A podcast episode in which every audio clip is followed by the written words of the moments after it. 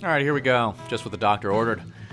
Another podcast from a white guy that absolutely nobody asked for. Why? Because uh, I'm starved for attention. Uh, I can't land a talent agent, and I'm too fucking poor to make the movies my student debt collectors wish I was making. The rich are getting richer, the poor are dying off. I don't know, the next great war seems pretty fucking imminent, so fuck it. The world's on fire and we're out here roasting marshmallows, right? My name's Michael. No, not that one. Play the theme song.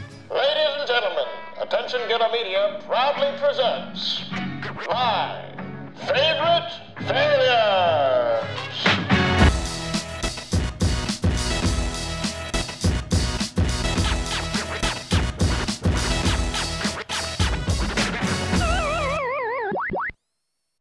So, how do I do this thing? Where do I begin? I feel like every podcast has some semblance of what it wants to be, and I don't think I'm any different. I definitely have a theme that I'm running with here. I'm reminded of a poem by Shel Silverstein called Falling Up. I'm sure a lot of you remember it. We were all kids once upon a time. It's basically about a kid who trips, and instead of eating shit and grinding her teeth where the sidewalk ends, falls up and up and up. And I think I think that's what my favorite failures wants to be. I think it wants to be a show that examines this idea of failing into success, not falling into it, because falling into success suggests that it's all dumb luck, when in reality, we're all constantly working to be good at what we care about. And there are people who we look up to, who we wonder how the fuck did they get so good? How the hell did they become so, so noteworthy? Why am I not? Why can't I catch a break? What am I doing wrong? Well, the fact of the matter is, is that you're probably doing all the same things wrong that they were doing to start out with. They just figured out a way to get around that. So that's what we're going to be examining in this show. We're going to be talking to people that you probably look up to in some capacity. People who are doing the things you wish you were doing or know deep down inside that you can do, but you're just not doing it the way you want to be. And they're going to tell you about times that they fucked up. Proper fucked up. Things that they needed to fix and change about themselves and their approach in order to become the people that we know and love. Our celebrities, our influencers, our, our, our, our captains of industry, uh, people with businesses that are thriving, restaurants that book every single night out, musicians, artists, lawyers, fuck it, anyone. You tell me who you want to hear from, and we'll talk to them. We will help you feel seen by your heroes because guess what? It's not all fucking good luck. Sometimes we all fuck up, and you deserve to feel like you're not the only one. Especially in an age that demands positivity from you yeah, it's good for business putting on a smiling face, going on social media, posting about what a great fucking time you're having, how you went to the Bahamas, or how you accomplished your goals that you've been working towards for so long just to not make a single dollar off of them. But sometimes just doing the thing feels good, so that's important. It doesn't change the fact that everything we do these days has to be done with an air of positivity, even in the hardest of times because the hardest of times are valuable. It's the shit that we go through, it's the really bad fucking times we have to put up with that shape us and teach us to overcome problems. So, we're going to listen to some pretty fucking cool people over the next few episodes of this show, and they're going to help you feel like you're not so alone. And you know what?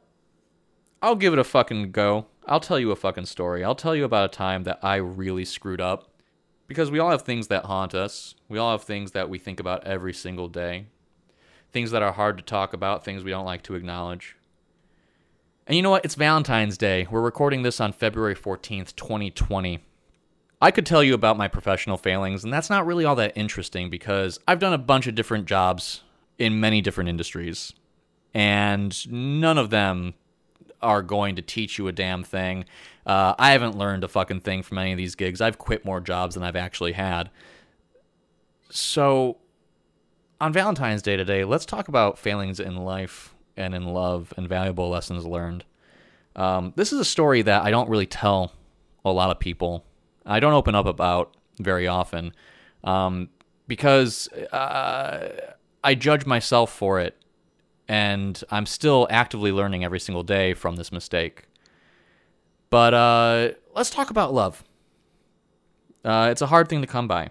It's it's rare, and it's it's it's magical when it happens. Um, I've been through my fair share of breakups, and I had gone through a really bad one once upon a time a few years back.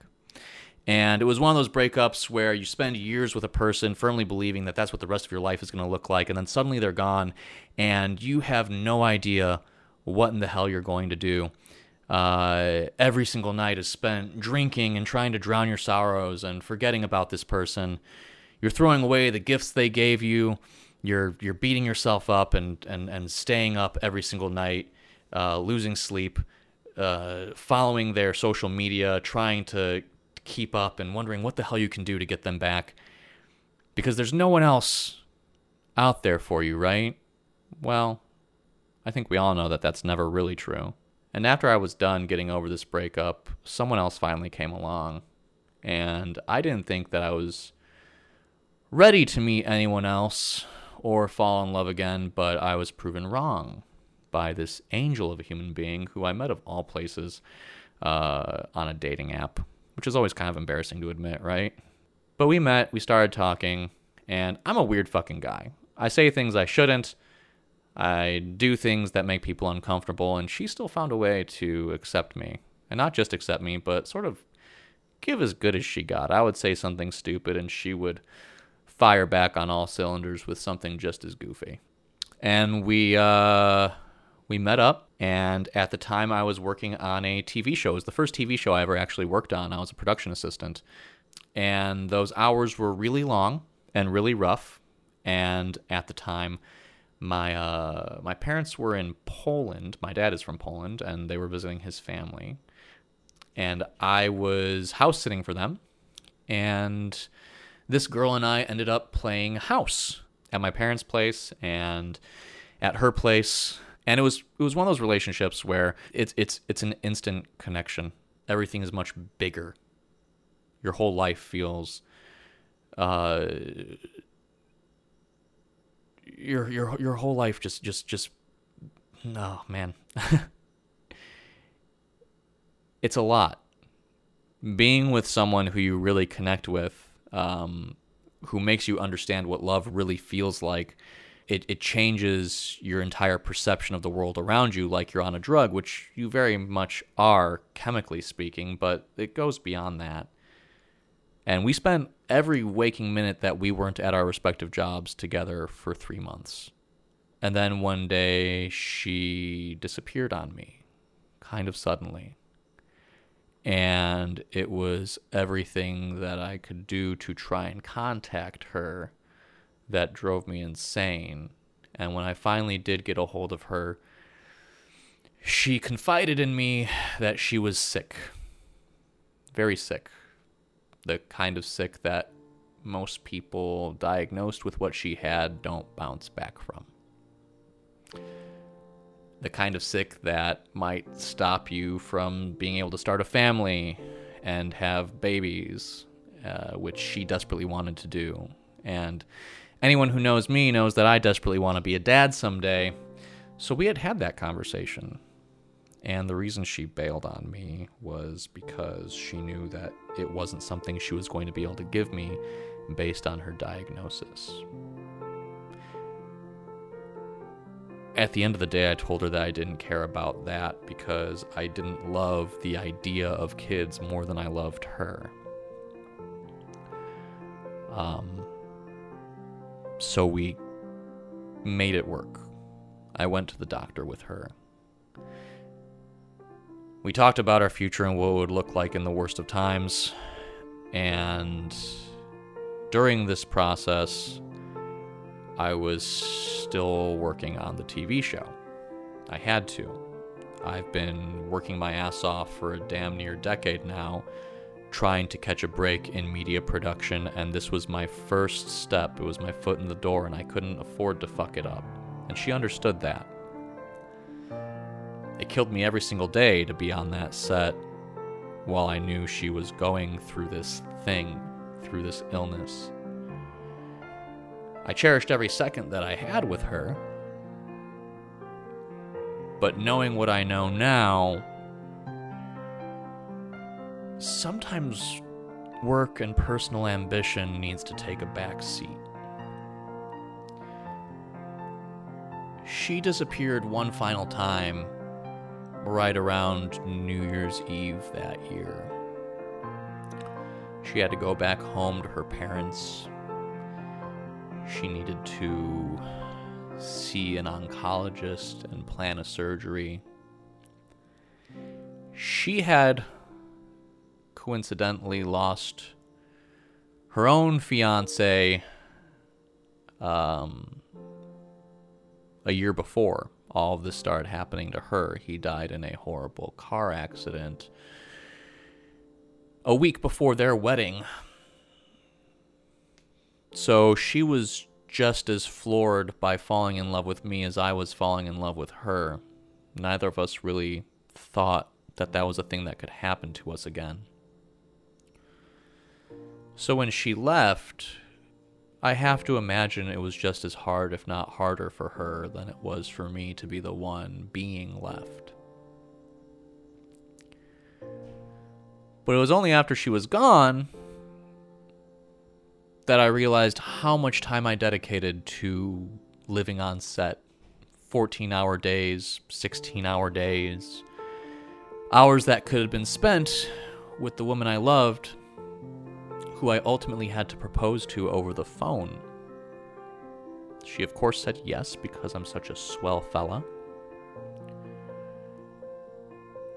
But then the phone calls stopped coming, and she needed space after her surgery while she was recovering. I wanted to go see her, but she wouldn't tell me what hospital she was at.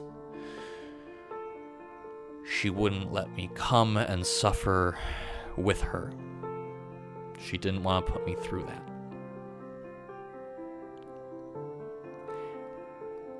I didn't hear from her ever again. I went into denial for months. People just assumed that she had gone off to live her own life. Hell, my parents don't even know that this situation even ever occurred. I never once brought it up to them. I'm sure they have some semblance of an idea,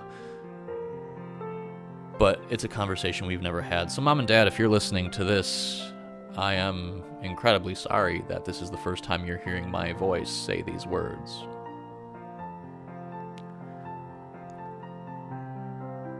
The woman I was dead certain I was going to marry and spend the rest of my life with died sometime in March. Just a couple months later, after the last time I saw her.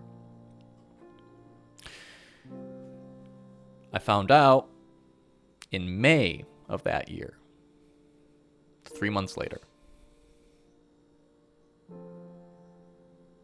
Her dad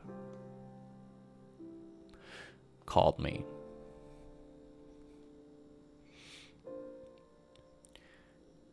Worst part is is that my shitty phone bricked on me right around that time and I'm too fucking poor to afford the iCloud, so all my photos with her disappeared. The only thing that I have left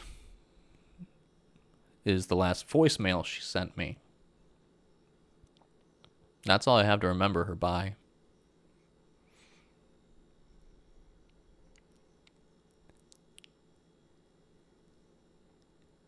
Now, that's a that's a fucking bummer. Thank you for listening and putting up with that. I guess the takeaway is I learned a lesson about opening my heart again to someone after having it broken. And yeah, I had it broken again, but I did learn that my priorities were kind of fucked for a long time. That no personal achievement in in business is more valuable than the time that we have with the people we love. And we all have this habit of taking things for granted because when you have something, you're not thinking about how you're going to lose it or when you're going to lose it or even if you're going to lose it. You have the thing and you hold on to it and you enjoy it for what it's worth, but sometimes we stop trying as hard as we used to, and sometimes we even stop caring as much as we did because we assume that that thing is going to be there no matter what. I didn't have that with the girl that I loved. I knew what the situation was going to be, but in those moments, you find a way to be hopeful and just pray to whatever out there is listening is going to make things better for you. That doesn't work. Praying doesn't do anything besides make us feel better about our own thoughts and circumstances.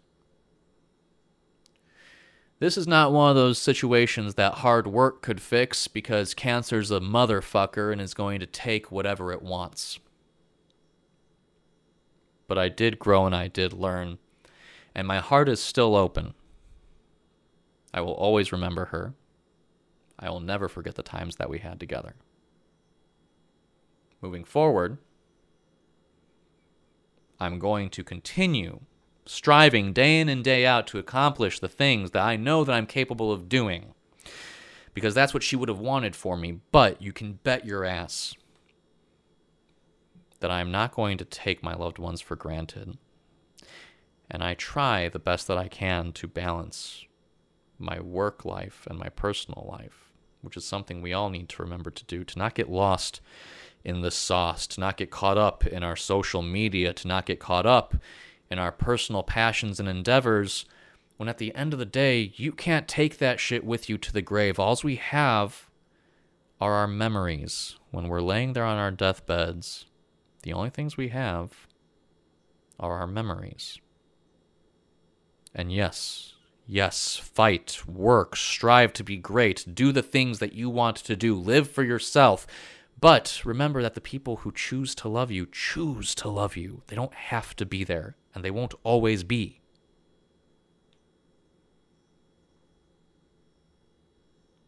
We're off to a rough start with this opening episode, folks, but I just need to introduce you to the idea that failing is a thing that you can learn from and that you will survive. If I can survive that shit, you will survive not getting that promotion. You will survive not getting that gig. You will survive not winning that award. You will do good shit, but you cannot get discouraged. You will fail just as everyone you admire before you has failed. But as long as you're willing to learn something from those failures, you will succeed. And that's my time, folks. Thank you for listening. The next episode, I promise, will be far more entertaining and far more upbeat we will be starting off this season proper with Chaz Cardigan, musical artist signed to Capitol Records. Tune in for that. This kid's really gonna go places. That's enough of my sad ass. You folks go fuck off and do something good.